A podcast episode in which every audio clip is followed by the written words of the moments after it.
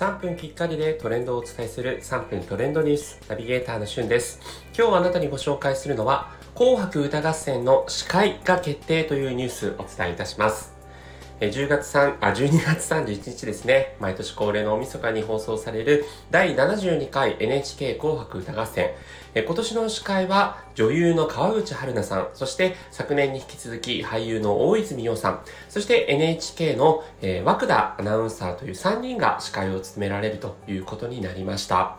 えー、そしてですね、今年はあの昨年の無観客と違って、えー、今年は NHK ホールが改修の工事に伴って会場を、え東京の有楽町にあります国際フォーラムで開催するというような、えー、会場の変更と合わせまして、えー、もう一つですね、大きな変更としまして、今回赤組司会、白組司会、総合司会という故障を全員司会というような、えー、故障に統一するということに変わりました。えこちらはですね、赤組、白組はじめご出演いただくすべての歌手、アーティストを応援する存在という意味合いで、え川口春奈さんが赤組司会とか、大泉洋さんが白組司会というような、えそういったような故障にはしないということになったんですね。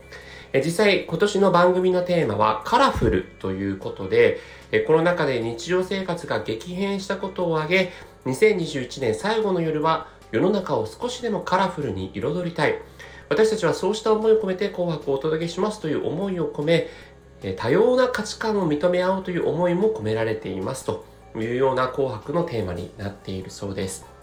え実際ここ近年はですね、やはりこう赤組白組というこう男女みたいに分けるという分け方が、まあ、今の時代に合っていない世界的な流れとしては、えー、ミスマッチというような批判の声もあったということで、えー、これまでですね、ずっとこう70年以上にわたって言っていたその故障を、えー、変えるということになったということなんですね。